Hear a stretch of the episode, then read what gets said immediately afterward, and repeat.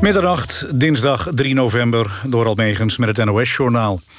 In Wenen is vanavond een aanslag gepleegd. Op zes plaatsen in het centrum van de stad openden schutters het vuur op voorbijgangers. Daarbij is zeker één dode gevallen en raakten 15 mensen gewond. Ook een van de daders is door de politie doodgeschoten. Veel is er nog onduidelijk en er wordt nog steeds jacht gemaakt op de daders. Hoeveel het er zijn geweest is niet bekend. Ook is niet duidelijk wat hun motief was. Het leger is ingezet om ambassades, pleinen en historische panden te bewaken. Mensen in Wenen zijn opgeroepen om pleinen te mijden... en zoveel mogelijk binnen te blijven.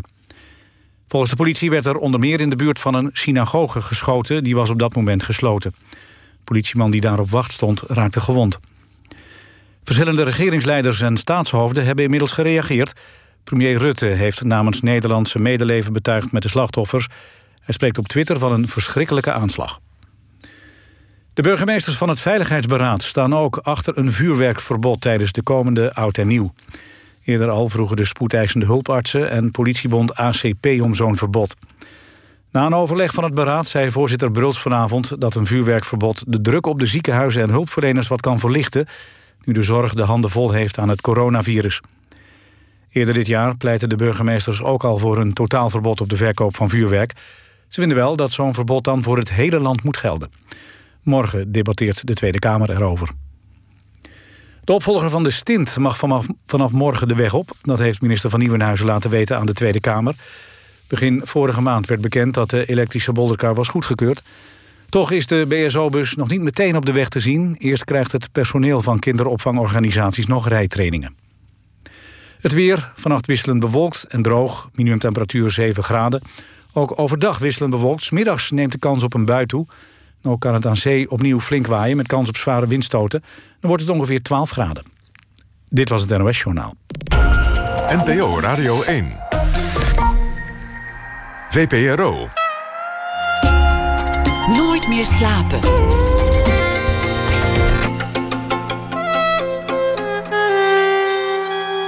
Met Pieter van der Wielen. Goedenacht en welkom bij Nooit meer slapen. Roué Ververes hier en dat is goed nieuws, want als er iemand van nature goed geluimd is, dan is hij het wel, vindt hij zelf ook. Glas half vol, glas half leeg. Het is niet eens de vraag. Hij ziet altijd een manier om dat glas weer te vullen of om zelfs een groter glas te vinden. Waarmee ik niet bedoel te zeggen dat hij zoveel drinkt, want dat valt volgens mij allemaal erg mee. Ik bedoel dat hij positief denken tot kunst heeft verheven.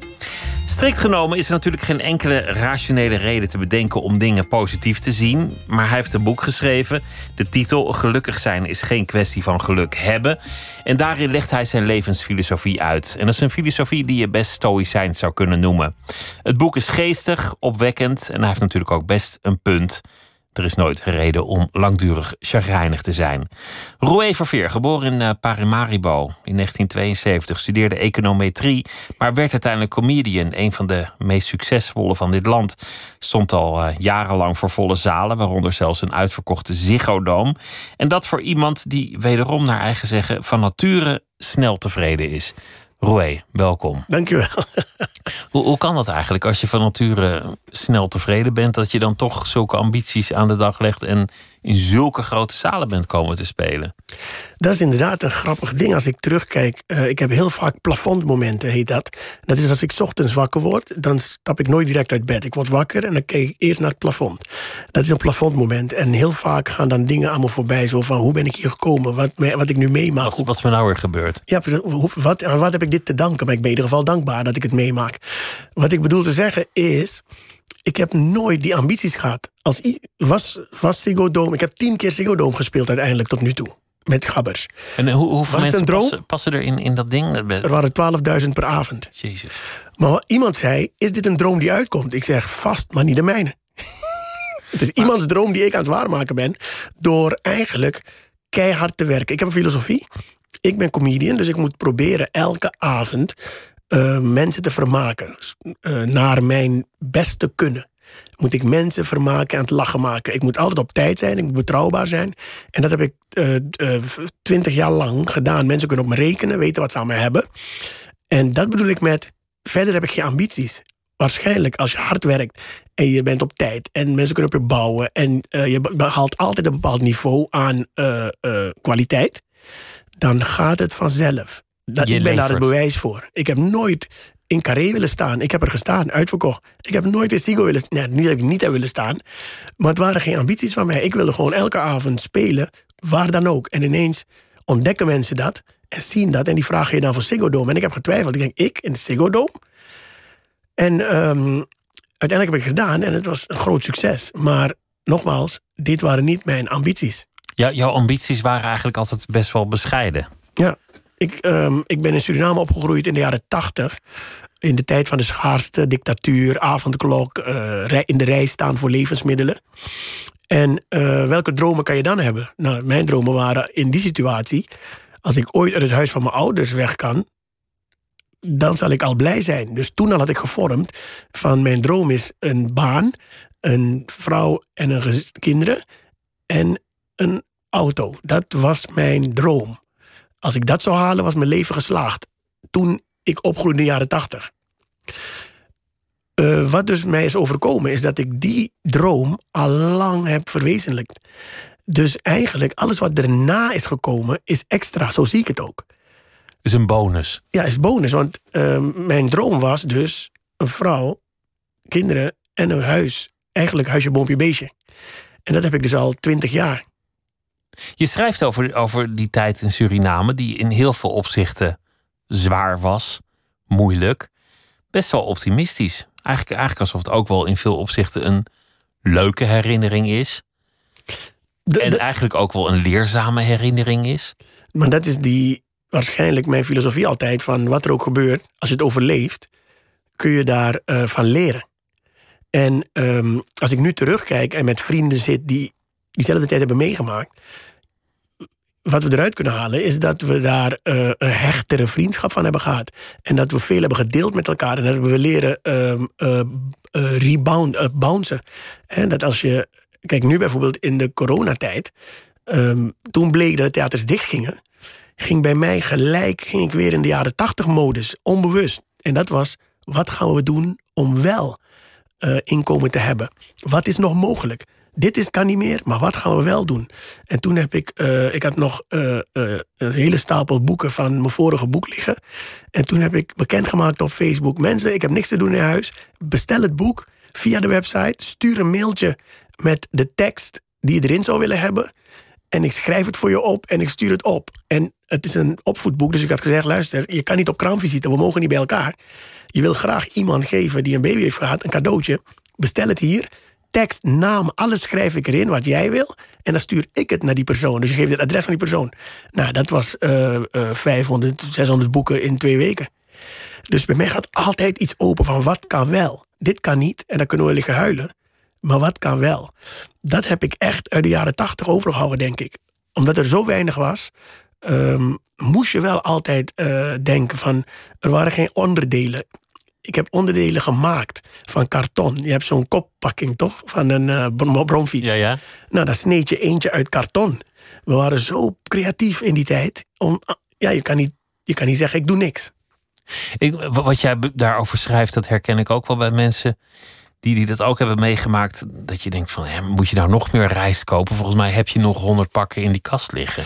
Dat hebben mijn vrouw en ik moeten vaak lachen. om- Altijd hamsteren. Ja, we moeten altijd lachen, ehm, omdat het is blijven hangen in ons, dat hamstergedrag. Eh, elke Surinamer in mijn vriendenkring die de jaren tachtig heeft meegemaakt, je kan nu naar hun huis gaan, ze hebben drie potten pindakaas. Niet één, en als het op is, ga je terug naar de supermarkt. Nee, we hebben twee, drie potten pindakaas. Toen eh, de, de intelligente lockdown kwam en iedereen rende voor toiletpapier, hadden mijn vrouw en ik drie of vier pakken van 48. Gewoon in huis. Dat, we wisten niks van Dat hun. was standaard voor jullie. Dat was standaard. Dus, eh, en ik sprak met andere vrienden van me, die, die zeiden: Ja, we hebben altijd veel toiletpapier in huis. Want dat was ook een ding, toiletpapier in Suriname in die tijd. Dus ergens is het toch blijven hangen.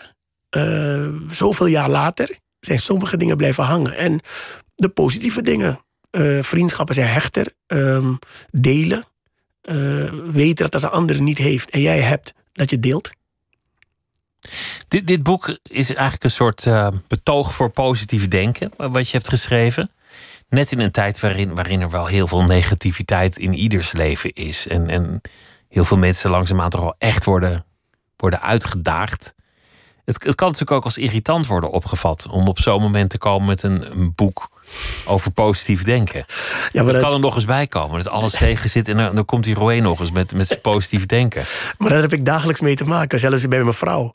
Als er weer wat is, kom ik weer. Zeg ik, maar wat is eigenlijk het probleem? Is helemaal geen probleem. Dan doe je toch gewoon dit en dat en zus. En dan baalt ze dat ik gelijk heb, maar ook dat ik Het probleem het probleem zo snel eh, doorzie. En dat zij daar... Mensen willen soms gewoon echt even chagrijnig zijn. Ik snap die niet. Dus ik wil zo snel mogelijk uit die zone. En de mensen vinden het soms irritant dat ik dan zeg... Ach joh, niks aan de hand joh, dan gaan we toch gewoon dit en dit, dit, dit, dit. Heb je hem weer hoor.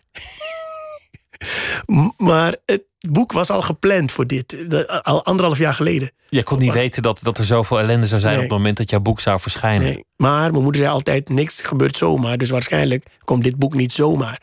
Eh, dit boek komt op, op tijd dat mensen het nodig hebben. Zelfs de minister-president had het vorige week al over psychische nood. En, en je merkt ook wel op heel veel plekken dat mensen er echt doorheen zitten. Dat het chagrijn wel aan het toenemen is. En dat snap ik ook, want ik wil niks bagatelliseren. Want het, het, kan zijn dat, ik, dat het klinkt alsof ik denk... ach mensen, er is geen probleem, kom op. Dat zeg ik zeker niet. Wat ik zeg is, we moeten proberen... ik probeer in ieder geval altijd... eh, eh, ik geef mezelf altijd, wat is het alternatief? Dus als ik niet positief blijf en vooruit blijf kijken... wat is het alternatief? Dat ik dus niks doe. Dat ik gewoon zit en denk, wat een nare situatie. Ja, dit is dicht, dat is dicht, ik kan dit niet. Ik heb geen inkomsten. Maar dat lost ook niks op. Dus ik kijk altijd naar, wat kan ik doen? Geen inkomsten hebben en huilen. Of geen inkomsten hebben en ehm, eh, doorlopen en kijken wat gaat komen en wat wel kan. Op een gegeven moment mochten we met 30 man optreden. Er waren collega's die zeiden: Ik ga niet voor 30 man optreden. Ik heb vanaf dag 1 opgetreden voor 30 man. Vanaf dag 1 voor 30 man, voor 20 man, voor 30, voor 50, voor 60, voor 70. En toen later kwamen de andere collega's met: Nou, hij gaat het ook doen. Maar daar ben ik al lang bezig. Dus positief denken is niet het probleem ontkennen. Nee, zeker niet. Positief denken is niet het huis staat niet in brand, het huis staat niet in brand, het huis staat niet in brand. nee, het huis staat Dat in brand. positief, het Hoe kom huis ik zo snel mogelijk weg? En, En dan? en dan eh, is het huis eenmaal helemaal uitgebrand. Dus het is niet meer terug te draaien op dat moment. Dus hoe gaan we ervoor zorgen dat we onderdak hebben morgenochtend om acht uur? In plaats van huilen tot overmorgen en dan kijken wat kan. Nee, eerst onderdak zoeken. Dan huilen, dan kijken hoe gaan we dit eh, oplossen. Hoe heeft het kunnen gebeuren? Ik ben daar veel sneller in. Mijn manager bijvoorbeeld. Een voorbeeld geef ik altijd. We hebben een plan, een plan gemaakt. Dinsdag en woensdag gaan we dit en dit doen in dat theater. We bellen het theater. Theater zegt, nou, het ziet er goed uit. Volgens mij kan dinsdag en woensdag wel. Dat is voor ons ideaal, dinsdag en woensdag. Hij belt me, hij zegt, nou, ze bellen me net, dinsdag kan niet. Maar ze hadden toch gezegd dat dinsdag kon? Ik zeg, oh ja, jammer. Ja, maar dat kan niet. Dat is toch raar dat ze nu zeggen dat het niet kan. Ze kunnen wel woensdag en donderdag. Maar wij wilden dinsdag heel graag. Ik vind het echt na dat ze dat... Terwijl hij praat, ben ik al aan het denken aan... oké, dinsdag kan niet. Woensdag en donderdag, wat zijn daar de consequenties van? Kunnen we daarmee leven? Let's go. Dinsdag kan niet. Dus ook al blijf je heel lang praten over dinsdag... dinsdag kan niet. Dat bedoel ik met... eh, dat, is het on- dat is ook een onderdeel van hoe ik leef. De, de werkelijkheid accepteren. Niet in het leven verleden. Niet in het leven leven van, van vroeger. Niet denken aan wat je had kunnen hebben. Nee, maar gewoon, dit is de situatie en dat accepteer ik altijd. Ik accepteer meteen. Als iets niet kan, kan het niet. En als je gaat huilen, zeuren, wat dan ook, kan het nog steeds niet. Dat is wat ik soms mensen probeer uit te leggen. Je, Ehm, ehm, je komt aanrijden en er staat een weg, weg, ehm, eh, weg, wegwijzer. eh, Wegversperring, wegwerkzaamheden. Nee, ja, maar er staat ook iemand daar. Hoe heet zo iemand die. Verkeersregelaar. verkeer- ja. Die verkeersregelaar staat daar en die zegt: Sorry, maar hier is dicht vandaag. We zijn aan het. iets. Maar hoezo? Ik rij altijd hier en ik moet daar zijn. Mensen gaan heel lang met die mensen in discussie. Terwijl ik al lang ben omgereden. ik ga niet vragen waarom en het kan niet. Dus. En na, na een kwartier praten met die man, stappen ze in hun auto, moeten ze alsnog omrijden. Dus dat kwartier, dat vind ik zo belangrijk. Dat kwartier ben je kwijt aan niks.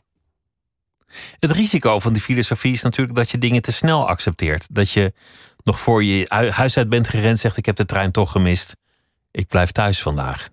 Nee, dat is dus die, de, da- daarom vind ik het soms een beetje moeilijk om het uit te leggen.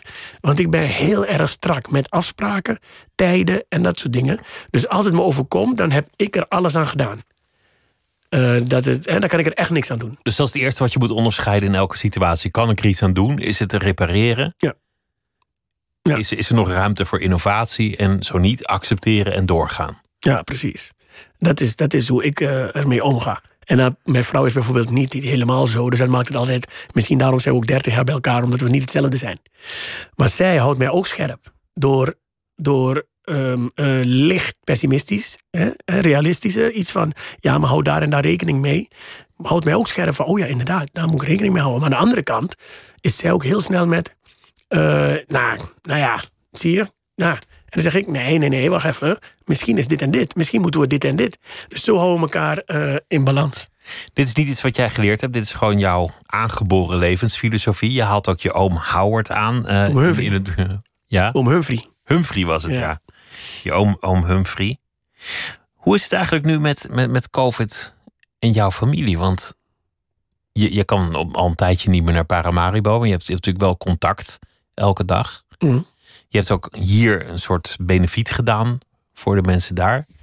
Hoe is de situatie daar nu eigenlijk? Het, uh, uh, kijk, Suriname is economisch, maar dat is los van COVID. Heeft een probleem. Uh, dat is politiek en economisch. Maar wat COVID betreft, gisteren waren er maar twee gevallen. Gisteren waren er maar twee nieuwe gevallen en 30 actieve gevallen. Dus wat dat betreft. Gaat goed. Gaat het goed. Um, mijn moeder woont daar. En normaal ben ik drie, soms wel vier keer per jaar even in Suriname om haar te zien. De laatste keer dat ik daar was, was dus december, oud en nieuw. En toen ben ik 2 januari hier naartoe gevlogen. En sindsdien heb ik, ben ik niet meer kunnen gaan. Dus dat is wel uh, raar. Um, gelukkig, dankzij, we leven in 2020, dus ik kan met haar facetimen. Ik kan er zien. Het is niet hetzelfde. Ik voel toch nu ook wel uh, echt die behoefte van... Uh, als ik kan, ga ik. Maar dan moet ik tien dagen in quarantaine daar. En als ik terugkom, moet ik hier ook weer in quarantaine. Maar dan...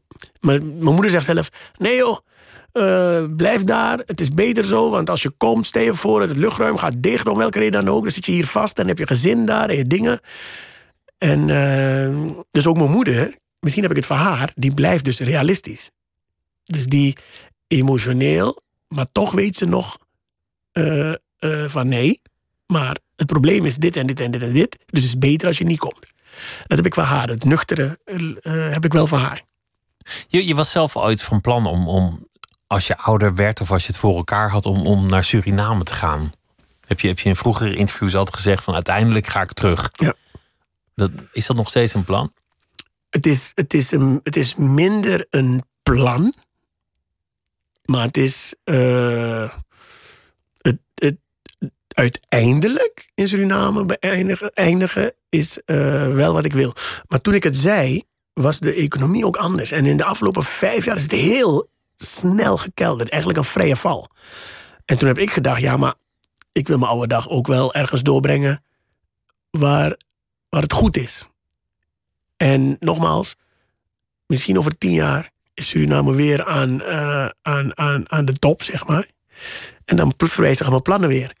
Maar ik zit te denken, misschien doe ik het wel, weet je, drie maanden daar, drie maanden hier. En dan word je ouder, dan wordt het zes maanden daar, zes maanden hier.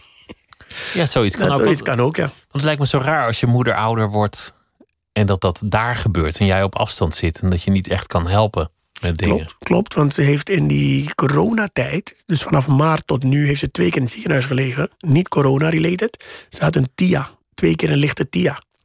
Dan schrik je even. Ja. En uh, mijn zus is uit New York daar naartoe geweest. Uh, dat wel. Zij heeft kunnen gaan. Um, maar mijn broer en ik die hier wonen zijn nog niet gegaan. Maar we hebben elke dag hè, FaceTime contact en we hebben, ze, heeft, ze heeft 24 uur zorg. Terwijl ze het eigenlijk niet, niet... Ze is niet bij het leger of niks. Ze wordt steeds sterker weer. Dus, uh, maar ze heeft gewoon altijd iemand bij zich. En ze vindt het hartstikke leuk met die dames. Het zijn twee dames. Eentje 's middags, eentje 's avonds. Die slaapt met haar. En ze vindt het helemaal geweldig. Dus ik durf niet eens te zeggen... Ma, maar eigenlijk ben je nu sterk genoeg om alleen te blijven. Dat is ze ook. Maar ze vindt het gewoon gezellig. En dan denk ik, ja, dan, dan laten we het zo. In sommige opzichten kan je misschien beter daar oud worden dan hier. Ik Ondanks denk, de armoede en, en de Ja, economie. Klopt, klopt. Ik zie het leven van mijn moeder. Maar zij wordt wakker. Ze is 79. Hè? Dan wordt ze wakker om 6 uur. Misschien eerder zelf, want stro- tropie, tropisch, de vogeltjes fluiten. en dan wordt ze wakker en dan eh, gaat ze douchen. En dan smeert ze een broodje en dan gaat ze op het balkon zitten. Mijn moeder woont aan een vrij drukke weg. Veel verkeer. En iedereen weet dat mijn moeder daar woont. En dat heeft niet met mij te maken, maar heeft te maken met in Suriname eh, verhuizen mensen niet zo vaak. Dus mijn moeder woont al generaties. Haar moeder woont ook in die straat. En haar zus woont ook al vanaf ze weten in die straat. En de buurvrouw eh, is overleden, maar haar dochter, die ik ken als klein meisje, die woont daar nu met haar man en haar kinderen. Dus we verhuizen niet zo vaak. Nou, dan gaat ze op balkon zitten en rijden mensen tuut tuut. Mensen toeteren, dag mevrouw Verveer, hoe gaat het? En dan rijden ze door. Kinderen gaan naar school. Dag oma Verveer, want ze is een beetje de oma van de buurt. En dan groet ze mensen en dan komt iemand met de babbelen. Dat gebeurt allemaal in open, buiten. En dan komt er een vriendin en dan komt ze er ophalen in een auto of een nicht. Of een, en die rijdt er ergens naartoe en dan gaan ze een beetje koffie drinken en dan een beetje babbelen. En dan wordt ze weer thuis gezet en dan gaat ze weer in huis. En dat zou elke persoon boven de 70 eigenlijk moeten hebben.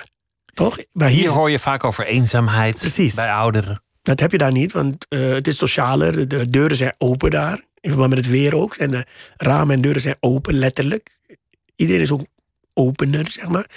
Naar elkaar toe. Sociale controle. De, buur, mijn, buur, mijn buurmeisje is nu een vrouw. Die weet als mijn moeder om zeven uur nog de ramen nog niet open heeft of wat dan ook, dan is er iets aan de hand.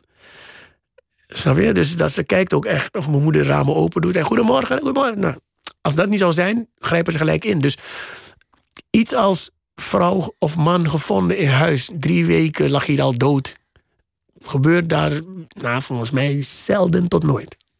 En hoe lang is jouw vader nu al overleden? Mijn vader is overleden in 2006, dus eh 14 jaar. Waar was jij toen dat gebeurde? Hier in Nederland. Ehm, hij had eh, kanker. En eh, de la- het laatste half jaar was het ups en downs. En toen was ik er ook heel snel. Dus als mijn moeder belde en zei... Nou, vandaag gaat het weer niet goed. Of deze afgelopen dagen, het lijkt op. Zat ik in het vliegtuig de volgende dag. En zo ben ik dat jaar echt vaak geweest. Misschien wel vijf keer, zes keer. Kort na elkaar. En toen ik daar in januari was... eh, heb ik een hele leuke tijd met hem meegemaakt. Mijn moeder belde van dit is volgens mij nu klaar hoor. Hij ligt alleen nog maar, hij doet niks. En toen dacht ik, dan ga ik weer. Dus ik daar naartoe. Die middag zegt mijn moeder tegen mijn vader, Roué is onderweg. Ik kom aanrijden en ik verwacht mijn vader in bed, niet praten, niks. En hij zit op balkon op mij te wachten. En mijn moeder zegt, ik snap niet wat er is gebeurd. Ik heb gezegd, Roué is onderweg. En hij is gaan zitten op het balkon op je te wachten. Ik heb vijf dagen ben ik gebleven. Toptijd met die man meegemaakt. Ik dacht, dit gaat juist de goede kant op. Terwijl we wisten, dat gaat niet meer gebeuren. Maar het gaf hem energie en kracht dat, dat jij kwam. Zoveel gesproken, zoveel gelachen, zoveel. Hij vertelde oude verhalen vroeger, was een grappenmaker. Dat, dat was basis. Mijn vader was de grappenmaker. Er zijn mensen die hem nog kennen, die zeggen... ja, ik zie je wel, je hebt zoveel shows... maar zijn niveau moet je nog halen. Denk, wat? Want hij was de grappige man thuis, hij was de niet. grappig. Overal. Ieder- iedereen die hem kende wist, als hij ergens kwam, is klaar. Maar die, toen, toen ik wegging al, zei ik tegen mijn moeder... ik ga niet meer terugkomen. Ik kom pas voor de begrafenis. Ik ga niet meer, als je me nu belt, het gaat slecht, kom ik niet meer. Want die week die ik met hem heb meegemaakt... dat wil ik, dat wil ik eh, eh, houden als herinnering Dat was goed. was goed. was ook een soort afscheid en zo, zonder het gezegd te hebben. En ehm, inderdaad, toen kort daarna ging hij in een, werd hij echt bij het leger en niet meer praten. En februari is hij overleden en toen ben ik teruggegaan voor de crematie. Maar ik ben niet meer geweest. Eh, terwijl ik zeg, ja, Maar als, als hij in 2006 is overleden, heeft hij, heeft hij jouw succes eigenlijk niet meegemaakt. nee, nee, nee. nee. Dat, dat is iets, nogmaals, ik heb nooit spijt van dingen, want dingen gaan zoals ze moeten gaan. Daar kun je niks aan doen. Maar af en toe denk ik wel, en mijn vrouw maakt ook wel die grap van je vader, die, die zou niet te houden zijn als, als hij dit had meegemaakt. was een trotse man. En die. eh, en mijn vrouw altijd grappig zo van dat zou hij niet aan kunnen zelfs. Dat zou te veel zijn. Single doof en dat soort dingen. Dat heeft hij niet meegemaakt. Nee, het was aan het begin van. hij wist wat ik deed. Je, je was toen wel al comedian. Je was Ja, toen wel ja. al begonnen. Ja, ja, ik was al begonnen en hij wist dat het goed ging. Maar niet dit soort succes. Dat heeft hij niet meegemaakt. Ik ben blij dat mijn moeder het wel heeft meegemaakt. Mijn moeder heeft me Ziggo Dome gezien. Ze was hier, eh, ik had haar laten komen voor de verjaardag en Ziggo tegelijk. En toen heeft ze hem gezien. Dat was wel een ding. Dat was ehm, dat ik dacht, ja, dit, dit maakt me blij. Dan heeft mijn vader het ook gezien, een soort van. Weet je, als mijn moeder het heeft gezien, dan hebben zij het gezien. Terwijl je vader vroeger bang was dat je, dat je nergens terecht zou komen.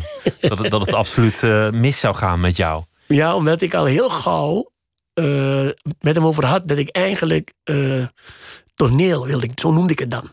Ik wilde toneel doen. Ik vond het leuk altijd. Alleen in Suriname had je altijd volkstoneel. Het was nooit, hè, je kon nooit leven ervan. Dus het was altijd, mensen hadden een baan en als hobby was het volkstoneel. En die mensen waren razend populair in Suriname. Maar het was altijd naast het werk. Dus ik had tegen me zeggen dat ik dat wilde gaan doen. Nou, als je school afmaken, ben je gek. Toneel, daar bereik je niks mee. ik moest ook heel erg uh, voorzichtig zijn om mijn ouders te gaan vertellen dat ik hier in Nederland mijn vaste baan zou laten om fulltime comedy te doen. Dat snappen zij niet. Hoe is dat eigenlijk gekomen? Want je, je hebt econometrie ik heb hem niet afgemaakt, hè. Het is heel groot als je zegt, ik heb het gestudeerd. Maar, maar dat, dat, dat lijkt me echt een ontzettend technische en eerlijk gezegd ook best wel droge studie. Ik had ook gauw door van waarschijnlijk, misschien um, uh, qua intelligentie zou ik het aankunnen. Oh, maar daar twijfel ik niet aan. Maar, maar je moet student zijn. Je, je, moet echt, je moet echt werken en, en, en, gaan zitten voor allemaal cijfers. En dat had ik uh, onderschat. En ik had al gauw door, nee, dat ben ik niet. Ik ben niet die jongen die gaat zitten en um, gaat studeren. Ik ben geen student. Dat ik al gauw door. Ik ben gauw afgeleid. Um, dus ben ik gestopt toen met die studie. En toen heb ik HBO, bank en financiën gedaan. Dat vond ik leuker. Maar het was nog steeds niet. En toen was mijn vrouw klaar met economie, afgestudeerd. En toen zei ze, eigenlijk wilde ze terug naar Suriname. Toen zei ik, nou dan gaan we toch naar Suriname. Toen zei ze, maar jij bent nog niet klaar. Ik zei, nou, vier jaar hadden we voor uitgetrokken. Vier jaar zijn voorbij. We gaan. We gaan. En wat, gaan we doen? We zien wel. Dat is altijd mijn ding geweest, toen al. We zien wel. Hoe? Ik ga niet... Ik ben een harde werker. Dus waar je me ook... Uh, ik kan overal komen en ik red me. Dat heb ik altijd gezegd. Toen ik terugkwam, na 3,5 jaar, hadden we daar ook gezien... hebben we in 99 besloten terug te komen naar Nederland. En iedereen in Suriname vroeg, wat ga je daar doen? Weet ik niet. Ik, nee, ik zei altijd werken. Maar wat? Weet ik niet. Gewoon een baan zoeken. Een baan dat zoeken. was het plan. Dat was het plan. Baan zoeken. Je, je, kan nooit, het kan nooit fout gaan. Als je wil werken, waar je me ook zet. Met mijn instelling en mijn uh, drive om aan de slag te gaan, kan je me overal. Uh, uh, Want je hebt ook wel vertrouwen. Het komt wel goed. Ja, je vindt al iets. Dat is dat ding. Je kent geen angst in die zin. Alleen de dood is. Hè, als, ik iets, als ik iets ga doen waarvan ik weet, als het misgaat, ga ik dood. Dan denk ik, nee, dat doe ik het niet. Maar als ik iets ga doen, een investering bijvoorbeeld, en dan ga ik altijd kijken wat kan er misgaan. Uh, dan blijkt dat je 5000 euro verlies gaat leiden. Dan denk ik, oké, dat risico neem ik. Zo neem ik beslissingen. Wat als het misgaat? Dat is altijd de basis van mijn beslissingen. Wat als het misgaat? Roué, ik, ik ga mijn baan laten. Ik had een goede baan in de IT-wereld uh, toen ik hier terugkwam. Ik stop, ik ga fulltime comedy doen. Iets wat onzeker is. Zou je dat wel doen? Ik zeg, wat kan misgaan? Dat ik terug moet naar een gewone baan? Als dat het is? Ja, daar was je al. Snap je? Dus... En, en hoe kwam het dat je ineens dacht, nu ga ik het doen en ik ga comedy doen. En, en hoe kwam je daar dan ineens bij terecht? Ik uh, in het kort. In het kort, ik was, terug in, ik was hier gestudeerd, terug naar Suriname. En toen woonde ik daar, klaar. Ik zou nooit meer naar Nederland komen voor goed. Ik woonde gewoon daar. En toen zag ik ineens uh, in de krant... Nederlandse stand-up comedians komen naar Suriname voor shows. En dat waren Howard Komproe, Murt Mossel, Najib Amali en Erik van Sauers. Ik had hier gewoond, student, maar nooit van ze gehoord. En toen hebben ze shows gedaan en ik had kaarten gekocht. Na de show zag ik ze staan. En ik zeg, hey, leuke show jongens, uh, wat gaan jullie dan doen? Zeg, ja, weet ik niet, naar het hotel. Ik zeg, nee joh, het is zaterdagavond. Stap bij mij in de auto, ga stappen. En ik kende iedereen in Suriname, alle clubs, kwam ik overal binnen en zo. Dus wij een hele leuke avond gehad. En terwijl we zo spraken, zeiden ze elke keer... Hey, jij vertelt zo leuk, joh. Je bent zo grappig. Alles wat je doet, doe je met expressie. Zo was ik altijd, dus het viel me niet op. En toen vroegen ze, heb je, wil je, wil stand-up comedy doen? We, hebben overmorgen nog een show. Alleen, we zijn hier ook in een beetje een uitwisselingsproject. Dus we moeten uh, iets, iets terug doen. Zou jij willen MC'en? dan kunnen we zeggen, ja, een lokale talent. Hè? Maar je had geen materiaal. Je had helemaal niks Nee, klaar liggen. nee. Niet gerepeteerd, geschreven, wat dan ook. Nee, ik zeg, nee joh, ben je gek. Ik ga niet, eh, iedereen kent me. Suriname is een kleine gemeenschap, dus ik schaamde een beetje en zo. Maar goed, een paar biertjes later zei ik, tuurlijk. en toen heb ik het gedaan, maar ik had geen materiaal voorbereid. Ik ging gewoon het podium op. En eh, gewoon een paar dingen vertellen die ik had meegemaakt. Eh, ik had geen ehm, stijl bedacht nog, hoe ik het ging doen of wat. Ik ging gewoon vertellen. Want ik wist, waar ik ook kwam, wist ik mensen aan het lachen te maken met die verhalen. Op feestjes, op school, altijd. Waar Roué was, was de... Achteraf ben ik gewoon vader geworden. De man waar ik naar keek op feestjes en ik dacht, hoe doet hij dat? Zo kijken mensen nu naar mij en denken, hoe doet hij dat? Je hebt het gewoon van je vader geleerd eigenlijk. Ja. En ehm, toen heb ik met ze opgetreden. Nou, zij zijn teruggekomen naar Nederland. Ik ging door in Suriname. En een halfjaartje daarna ging het heel slecht weer naar Suriname. En toen heeft mijn vrouw gezegd... we gaan niet nog een keer hier blijven. Kom, we gaan naar Nederland. En ik was het ook eens. Toen heb ik de jongens gebeld. Hey, ik woon nu in Nederland. Wat gaan we doen? En toen hebben ze me meegenomen naar Toemler, Comedy Train. Daar ben ik toe aangenomen als comedian. En toen had ik een baan en in het weekend ging ik stand-up. En ik dacht, dat is de rest van mijn leven. Wat een cool leven heb ik. Ik werk en in het weekend Sta je op het sta ik podium. op het podium. Hobby. Maar ik vond het niet meer zo leuk bij dat eh, internetbedrijf. Want dat bedrijf had ik ook gekozen omdat ik een baan moest hebben. Ik was naar Nederland gekomen, ik moest iets hebben. En toen ik eenmaal gezetteld was, kon ik gaan kijken wat wil ik echt. Ik wil de altijd bij de KLM werken. Na, vanaf een bepaald moment had ik zoiets van... KLM lijkt me leuk om te werken. Grondsteward. Op Schiphol. Lijkt me leuk. Mensen over de hele wereld tegenkomen. Elke dag weer nieuwe mensen. Naar de gate brengen. Helpen bij de gate. Naar de andere gate. hey, mensen uit India nu. Hey, how are you doing? Where are you going? Nou, Australië. En dan naar huis. Dan heb je gewoon... eh, morgen weer nieuwe mensen. Dat vind ik zo'n leuke plek, Schiphol. En ehm, ik zei tegen mijn vrouw... Toen zei mijn vrouw, oké, dan moet je gaan solliciteren.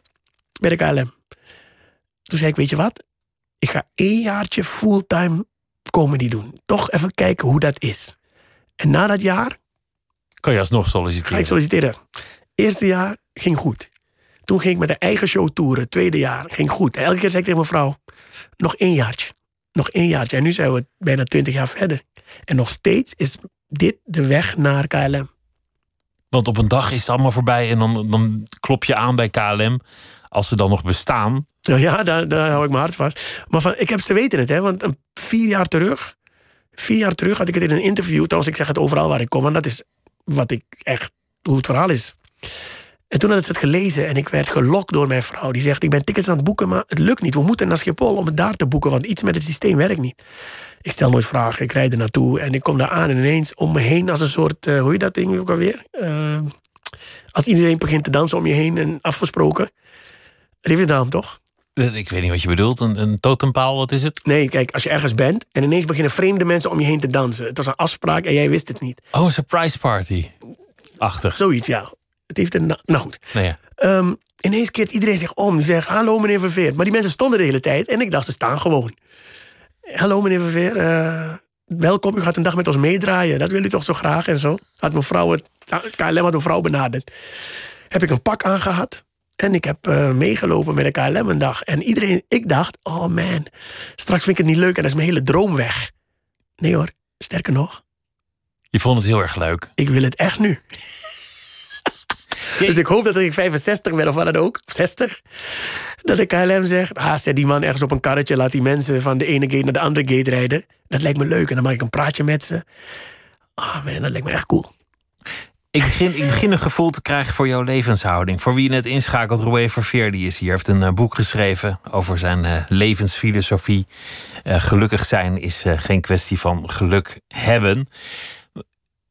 Over jouw vader, want je, je, hebt, je hebt veel verteld over de Surinaamse opvoeding... en ook over jouw eigen pa. En Jullie, jullie hadden best wel strubbeling. Het was ook wel een, een strenge man vroeger. Het was een strenge man, maar volgens mij was hij niet streng, volgens mij was hij strikt. Strikt duidelijk. Duidelijk, dit mag niet, dat mag niet. En daartussen de grootste lol. Want ik heb echt. Mijn vader, kan, als ik aan hem denk, denk ik alleen maar eigenlijk aan wat voor grappige, vrolijke man hij altijd was. Dus die andere dingen vertel ik ook als grap. Dat zou je niet kunnen doen als het echt een trauma was. Hè? Hij was duidelijk. Als je dit doet, gaat dat gebeuren. dus doe het niet. En wat deed ik? Ik deed het. Terwijl Toch ik wist. proberen. Omdat ik, en als ik werd gepakt, wist ik, dit is het, de consequentie. Maar voor de rest was het een eh, eh, hele lieve, aardige man... Die, die alleen maar in was om mensen aan het lachen te maken... waar hij ook kwam. Op zijn begrafenis heb ik ook een speech gehouden. Dat was alleen mensen... Het was een, net een soort stand-up show.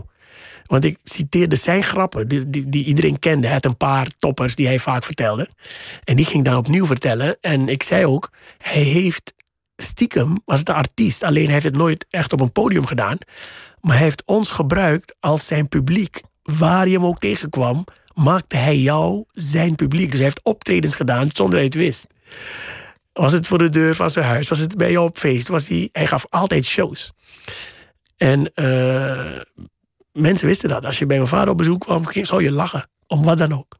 Wat, wat heeft hij je meegegeven in het leven? Wat, wat waren de dingen die hij jou leerde? Veel dingen, veel dingen. Want hij, hij heeft veel meegemaakt. Het was, een, eh, het was een man met veel ervaring. Hij was al getrouwd op zijn achttiende. Dat ging mis. Toen had hij een andere vrouw. Dat ging, dus hij, hij wist veel. En hij was band. Hij speelde in een populaire band in Suriname. Dus hij, hij, hij werkte veel. S'nachts ook in een nightclub was hij een band. En dan kwamen er artiesten uit het buitenland in die tijd. Jaren 60, 70. Naar Suriname. eh, in een hotel. Een vijfsterren hotel in de nightclub was hij. Dus hij zag veel. Hij heeft veel meegemaakt. Dus hij heeft me veel dingen geleerd. Een van de dingen die hij me bijvoorbeeld, die ik vaak citeer. Hij zei altijd: Als je ruzie hebt met je vrouw, dan moet je het uitvechten in huis. Hij zegt: Je ziet heel vaak mensen. Bij elk wisje wasje pakken ze hun spullen en ze gaan weg. En dan na twee dagen zijn ze weer thuis. hij zegt: Dat is poppenkast. Hij zegt: En dat ehm, schaadt het meer, schaadt het huwelijk of de relatie meer dan je denkt. En dat, dat, dan ga ik weg. En dan zegt die vrouw, dan ga je toch? En dan twee dagen later kom je terug. Het is niet meer hetzelfde. Hij zegt, jij gaat het uitvechten in dat huis. Maar je gaat nergens, je pakt geen spullen, niks. Als het echt, echt blijkt dat het niks is... je hebt er alles aan gedaan, maar het is toch niet te lijmen... dan moet je weggaan. Hij zegt, maar dan moet je nooit meer teruggaan. Dat zei hij. Hij zegt, weg is weg. Niet dreigen. Maar niet voordat je het echt hebt geprobeerd. En dat is. da- da- da- ik maak wel grappen met mijn vrouw erover. Ik zeg: luister, ik blijf nog, hè. Maar je weet, als ik weg ga, kom ik niet meer. maar er zit een ding in. Hij, hij, weet het, hij zegt altijd: je krijgt een soort poppenkast. Want dan, Het wordt onveilig voor iedereen. ja, als want die vrouw durft nooit meer iets te zeggen. Want dan denkt ze: eh, straks gaat hij dan weer weg. En hij. eh, het is niet meer hetzelfde. Het duurt lang. Nou goed, dat legde hij zo uit. En ik vond dat logisch. Maar als je me zo vraagt. Een van, dat zijn een van de dingen die hij me heeft geleerd. Vaak leerde hij me ook dingen door te vertellen. wat hij heeft meegemaakt vroeger. Dus aan de hand van een verhaal. moest ik de boodschap eh, eruit halen. Of wat een vriend van hem was overkomen. Zei hij: zie je, daarom altijd als. En dan leerde je weer wat. Want jouw gezin is heel belangrijk voor jou. En je bent, je bent al heel lang met dezelfde vrouw. Ja. Die, die ook altijd eigenlijk terugkomt in je, in je grappen, in je shows, in, in wat je schrijft. Het is bijna een soort personage geworden. Ja, precies. Mensen herkennen haar nu.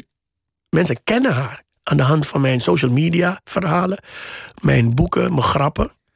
Ehm, omdat het is dicht bij de waarheid. Ik, ik, ik, Jij schrijft gewoon over wat je in je leven meemaakt. ja, Daar mijn je shows, over. als je mijn shows ziet, kun je eigenlijk mijn leven ook volgen. Als jij de eerste show volgt tot nu, dan kom je eh, eh, erachter, mijn kind is geboren. Dan twee shows later is die tweede geboren. Dan is mijn vader overleden. Dan, dat kun je allemaal volgen aan de hand van de shows. In welke fase van mijn leven ik ben. Want, want wat, wat jou gebeurt, dat wordt vanzelf grappig. En dat vertel je op een podium. Dat, dat is eigenlijk hoe het gaat. Dat is eigenlijk wat ik doe. Want, want je, het, het gaat een beetje over de wereld en over actualiteit en nieuws. Maar dat, is- dat is eigenlijk niet de kern van. Nee, nee. Of, of, het, is het, of, of, of, of het nieuws gebruik ik eh, omdat uit, daaruit iets is voortgevloeid in mijn leven. Maar ik heb het nooit over de politiek, puur over de politiek. Dan moet het iets zijn wat mij raakt of invloed heeft op mijn leven, dan vertel ik het. Maar ik ben meer van inderdaad mijn eigen leven, dingen die ik meemaak. Ehm, zo vertel ik. Maar dat was vroeger eigenlijk, als ik terugdenk, en vrienden van me zeggen het ook. Toen ik tiener was, en ik liep op straat en een vriend en ik hebben samen iets meegemaakt. En we kwamen aan waar mijn andere vrienden waren. Dan zei hij altijd, Roué, vertel jij het. Vertel jij het. Jij, jij kan het leuker vertellen wat we net hebben meegemaakt. Omdat hij wist, als ik het ging vertellen... deed ik gelijk wat saus erbij, gelijk wat... Maakt het iets mooier, iets mooier, iets smeuiger, iets overdrevener. Dat had ik waarschijnlijk altijd al. Maar het, het is bij sommige cabaretrecensenten omstreden dat je dan als comedian op een podium staat en niks over de politiek vertelt of over, over de wereld. Maar, maar wat jij in je boek vertelt, van ja, stel wij zitten hier en er gebeurt een, een vreselijke aanslag in Wenen. Of, of er is een, een pandemie die de wereld overgaat. In je boek zeg je eigenlijk, ja, dat moet je niet van invloed laten zijn op jouw stemming.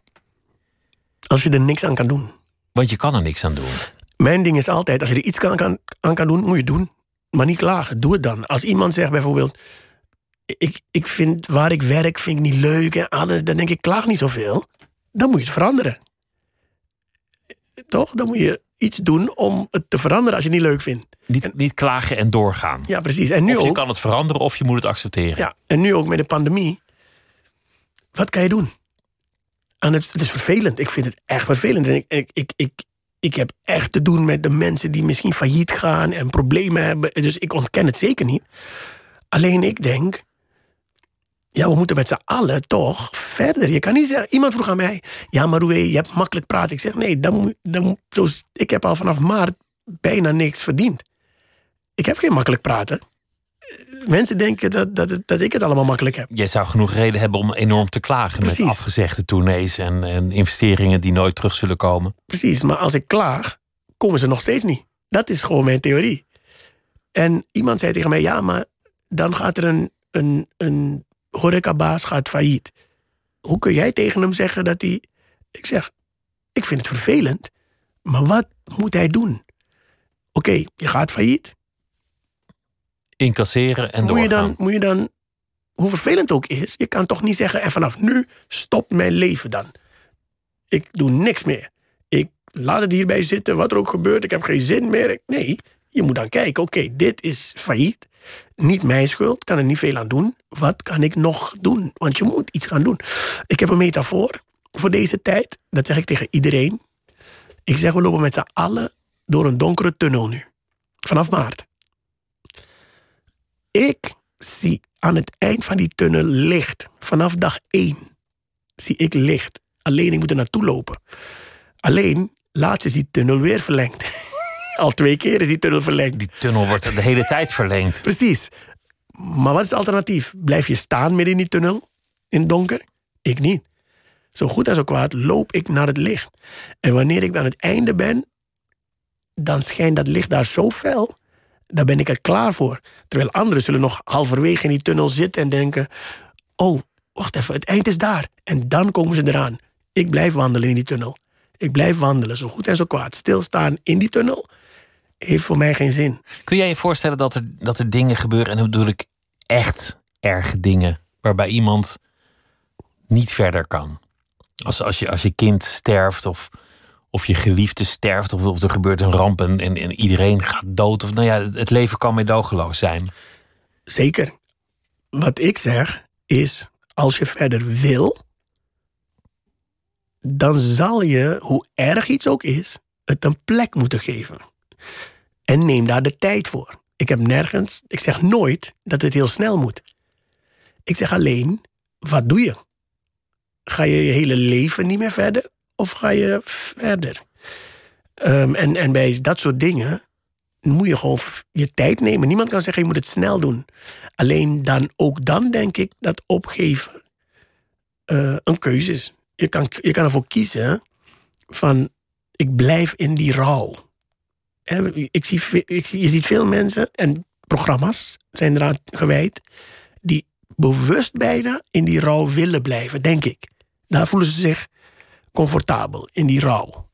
Als dat je gelukkig maakt, tussen aanhalingstekens, dan moet je dat vooral doen. Ik zeg nooit tegen mensen wat ze moeten doen. Ik probeer mensen uit te leggen dat als je verder wil, dat je verder kan. Dat je moet zoeken naar wat jij kunt doen. Precies. Waar, waar nog ruimte van handelen is. In, in mijn boek zeg ik toch, mijn mijn oma, mijn, opa was overleden. En mijn oma riep de hele tijd, ik heb niks meer, ik heb niks meer. En mijn moeder zat ernaast en mijn moeder zegt op een gegeven moment, ma, je hebt ons nog. Dat was een mooi voorbeeld van, je Dat is hebt, grappig, ja. ja, je hebt niet niks meer. Volgens, zo voelde het wel. Alleen mijn moeder zei, ma, je hebt ons nog. Dus ehm, ik wil nooit zeggen hoe mensen moeten reageren. Hè. Dat, dat, laat het duidelijk zijn. En ik, ik heb niet de wijsheid in pacht. Ik probeer alleen maar uit te leggen hoe ik sommige dingen zie. Ehm, bij de dood is het moeilijk. Met de dood is het moeilijk. Maar ik geloof dat wij allemaal iets in ons hebben om verder te kunnen gaan. We, we, moeten, het, we moeten naar op zoek. En bij sommige mensen ligt dat aan de oppervlakte. Bij sommige mensen ligt dit dieper. Maar ik geloof echt dat wij iets in ons hebben om verder te gaan. Soms hoor je van mensen die zulke erge dingen hebben meegemaakt. En als je ze kijkt, denk je, hè? En hij staat hier gewoon en hij...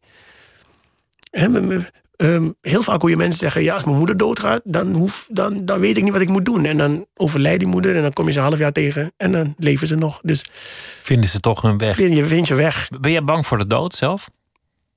Nee, maar ik hoef niet dood. Nee, nog, nog nu, niet. Nu is niet het moment. Ehm, nee, ik ben niet bang voor de dood, maar ook niet voor de dood van anderen. Dat ehm, is iets wat, wat, wat ik ook wel heb. Ik ben best nuchter onder de dood. Dus eh, het klinkt raar, maar dat mijn kinderen kunnen komen te overlijden, morgen, overmorgen, nu. En mijn vrouw, nu. Mijn moeder, nu. Iedereen om me heen, dat heb ik eigenlijk een soort van al geaccepteerd. Het klinkt raarder dan ik het zeg. Of misschien juist precies zoals ik het zeg. Maar we worden dagelijks geconfronteerd met iemand die zijn kind kwijtraakt. Waarom zou dat mij niet overkomen? Weet je, dus ergens in mijn hoofd, soms lig ik in bed en dan denk ik... ja, mijn zoon die fietst nu naar school. Nu, nu, nu is hij op de fiets. Ik lig hier in bed, hij is net komen groeten, papa, ik ga weg. Hij fietst. Hij kan onder een bus terechtkomen. Een auto. Iets. Soms denk ik daaraan. En dan gaan ze me bellen. En dan gaan ze zeggen, er is iets met uw zoon aan de hand. En dan is hij overleden. En dan... eh, dat kan. Die, die mogelijkheid bestaat. Ik ontken dat niet. Ik denk er niet de hele aan. Gelukkig niet. Maar ergens heb ik het al eh, verwerkt. En gelukkig, mijn vrouw en ik... En mijn kinderen praten heel veel over de dood. Bij ons aan tafel zul je zomaar mijn kind van 14 horen zeggen... maar oké, stel als ik nu doodga. Wat gaat... Dat, dat is een normaal gesprek bij ons. Het klinkt als de Stoïcijnen in de, in de oudheid. Epictetus en zo. Die, die zeiden: Wat mij ook gebeurt, is het beste dat mij kan gebeuren. Ja, het gaat. Omdat, omdat dat jouw weg is. Je moet altijd het lot aanvaarden. Ja, waarmee ik, niet, je daartegen. waarmee ik niet wil zeggen dat ik geen gevoel heb voor voor verdriet of zo. Want ehm, daar lijkt het misschien soms op, omdat ik best nuchter omga met de dood. Als iemand komt over. Ik heb nu twee, eh, twee hele, hele goede vrienden eh, kwijtgeraakt. Ik was aan hun sterfbed. Maar dat heb ik ook zo snel geaccepteerd en verder gegaan, omdat ik dingen snel een plek geef, maar een mooie plek. Snap ik bedoel? Dus het is niet zo van ik vergeet mijn vrienden en verder. Je bewaart de herinneringen. Ik bewaar de herinneringen en ik accepteer dat de dood bestaat. Ik accepteer dat eh, mijn vrouw, mijn broer, mijn zus, mijn moeder... dat die elk moment kunnen overlijden. Omdat dat nou eenmaal zo is. Wel- Welke rol speelt religie in jouw leven? Eh, steeds grotere rol. Hij, heeft, hij is altijd geweest. Eh, maar de laatste tijd steeds groter. Omdat dat steunt mij. In mijn vertrouwen. Ehm, dat steunt mij in het accepteren. Dus bijvoorbeeld mijn vader komt overlijden. En dan zeg ik, ja, maar hij was ziek geworden. Kanker, dat kan iedereen overkomen. Hij is ook overlijden. Maar ik heb een hele mooie tijd met hem gehad. Dat één. Dus dan ga ik leven van de herinneringen. En dan denk ik, en hij is nu op een plek met al zijn oude vrienden, die band waar hij mee speelde, waar hij zoveel lol mee uitgaat, waar hij me zoveel verhalen over heeft verteld. En al die vrienden die ik als kind ook heb meegemaakt, die intussen ook zijn overleden. Ik zie in mijn hoofd dat ze in de hemel zitten, waar het ook mag zijn. Ik zie een plek waar ze met z'n allen zitten en weer als vroeger lol hebben. Mijn vader is weer dingen aan het vertellen en ze komen niet meer bij van het lachen. Dat beeld steunt mij in het verwerken. Geloof je dat ook echt? Of is het gewoon dat je denkt, nou ja, ik vind het een mooi beeld? Want je hebt wel schappen gemaakt dat je, dat je naar de kerk ging... vooral voor de sfeer, de gezelligheid en de mooie muziek. Dat was geen grap. Dat, ehm, ik ga tegenwoordig, nou nu met corona niet meer, maar regelmatig op zondag naar een kerk. En dat ehm, vind ik een mooi moment, Omdat ik dan dinsdag, woensdag, donderdag, vrijdag, zaterdag shows heb gedaan. En dan na de show ga ik altijd naar voren. En dan staat er een rij. En dan gaan mensen met de foto. En, en in die hectiek vind ik het mooi om zondag om 11 uur in de kerk te zitten met ehm, mensen die ik ken van vroeger, waar ik mee ben opgegroeid. En allemaal in Zuidoost, in de Bijlmer, Surinaams uh, protestants.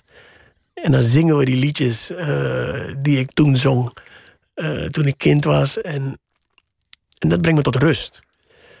Dat brengt je ook een beetje naar, naar de grond, naar, ja, precies. Naar, de, naar de bodem. Precies. Ik, als ik daar wegloop zondagochtend, dan is dat hele ding van show en zo, dat is uit mij. En dan heb ik even iets anders gedaan. En ik heb. Uh, dat vind ik prettig. Maar wat, wat ik bedoelde met. Um, stel je voor, het was een, een clubhuis. Waar we ongeveer hetzelfde deden, maar ook zongen. Of ik ook dat gevoel. Heb ik gewoon behoefte aan het gevoel om even weg te zijn van het alles. En heb ik het gevonden in de kerk waar ik uh, in Suriname ook als, als kind ging? Of ga ik echt om te luisteren naar het woord van God? Ik denk niet dat dat het is. Want het geloof is voor mij niet meer letterlijk wat in de Bijbel staat. Ik haal de goede boodschappen uit het geloof. Heeft Jezus letterlijk over water gelopen? Weet ik niet. Maar de boodschappen, de goede boodschappen uit de Bijbel, die implementeer ik in mijn leven en probeer ik een goed mens te zijn. En als je op die manier leeft, kun je ook uit andere geloven gewoon de goede dingen nemen en implementeren in je leven. In die fase zit ik nu. Niet heel dogmatisch, uh, dus uiteindelijk. Is, is dat eigenlijk moeilijk als, als je ineens voor 12.000 man staat en, en zo enorm veel succes hebt en, en alles uitverkocht is, dat, dat mensen ineens jou als een ster zien? Heb je, heb je daaraan moeten aanpassen of, of, of bleek dat heel makkelijk? Gelukkig woon je in Nederland en valt dat wel valt mee. Dat wel mee.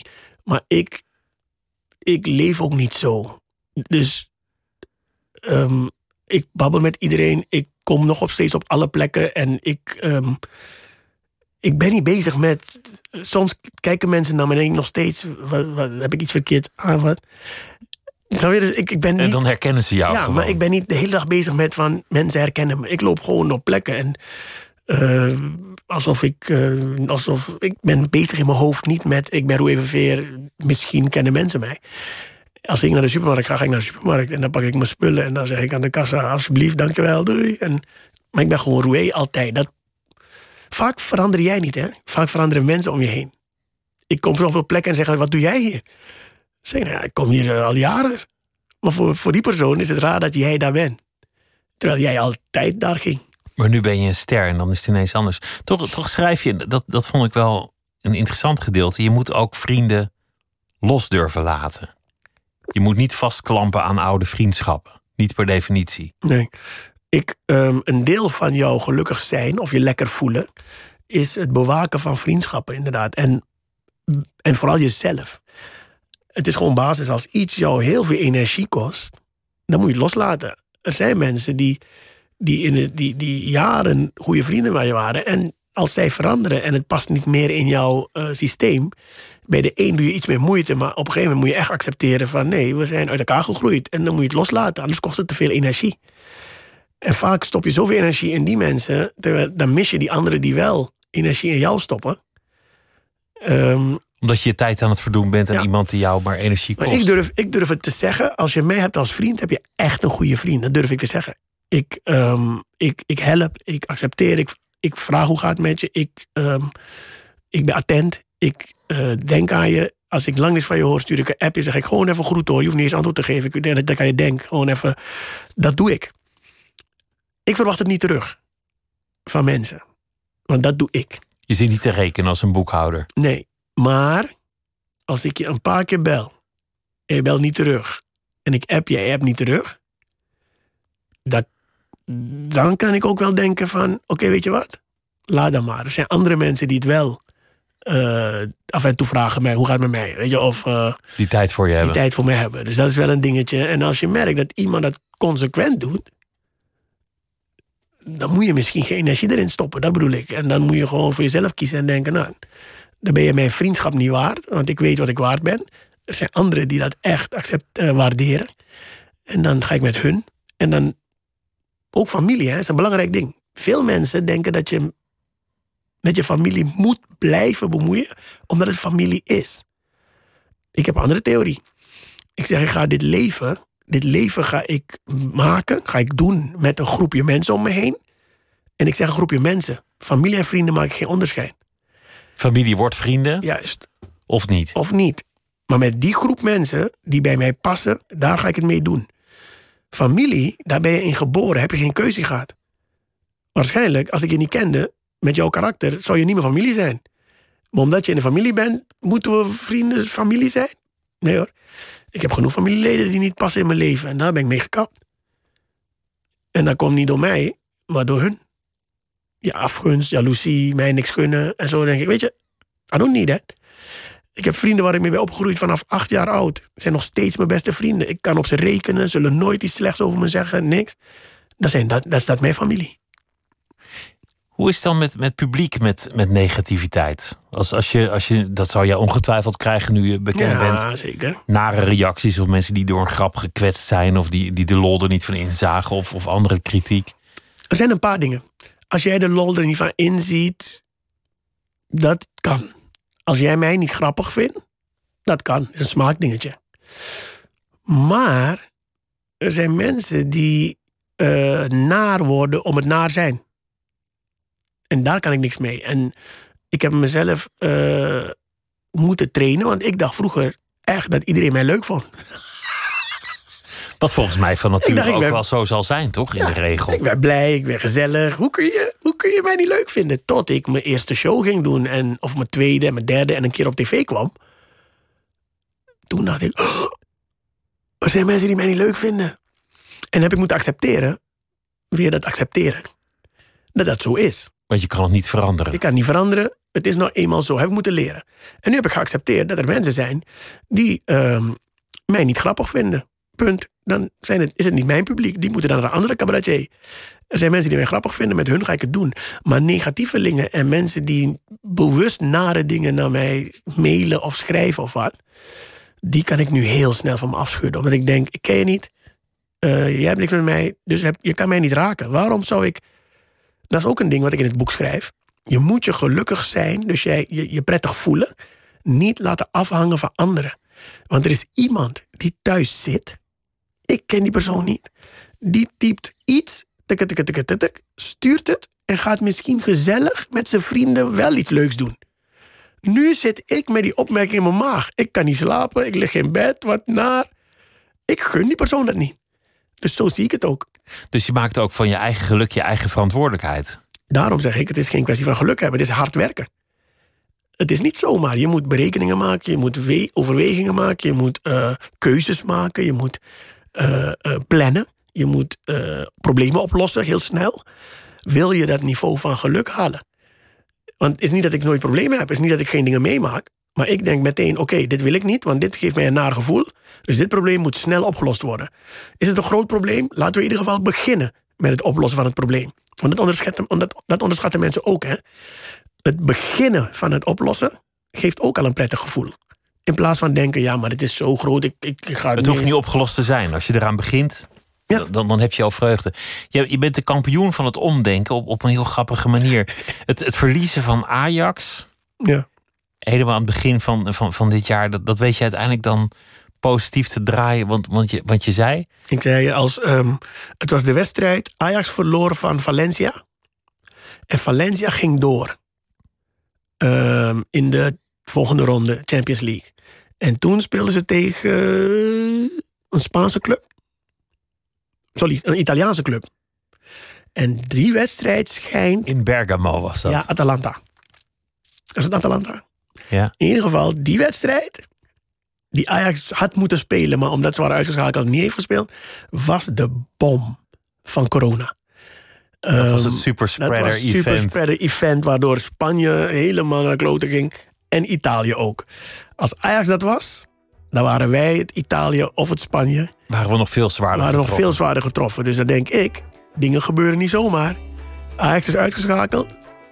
Maar zij zijn dus eh, Eh, en dan is mijn eh, theorie rond. En dan is, het, er is er een reden geweest waarom Ajax heeft verloren. Toch maar goed. Roué, dankjewel. Het was uh, aanstekelijk om je hier in de studio te hebben. Dankjewel, Roué Verveer. Graag gedaan. Genoeg om met je te praten. En het boek is verkrijgbaar. Gelukkig zijn is geen kwestie van geluk hebben. Dit was Nooit meer slapen. Tot morgen.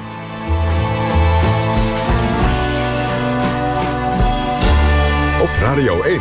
Het nieuws van alle kanten.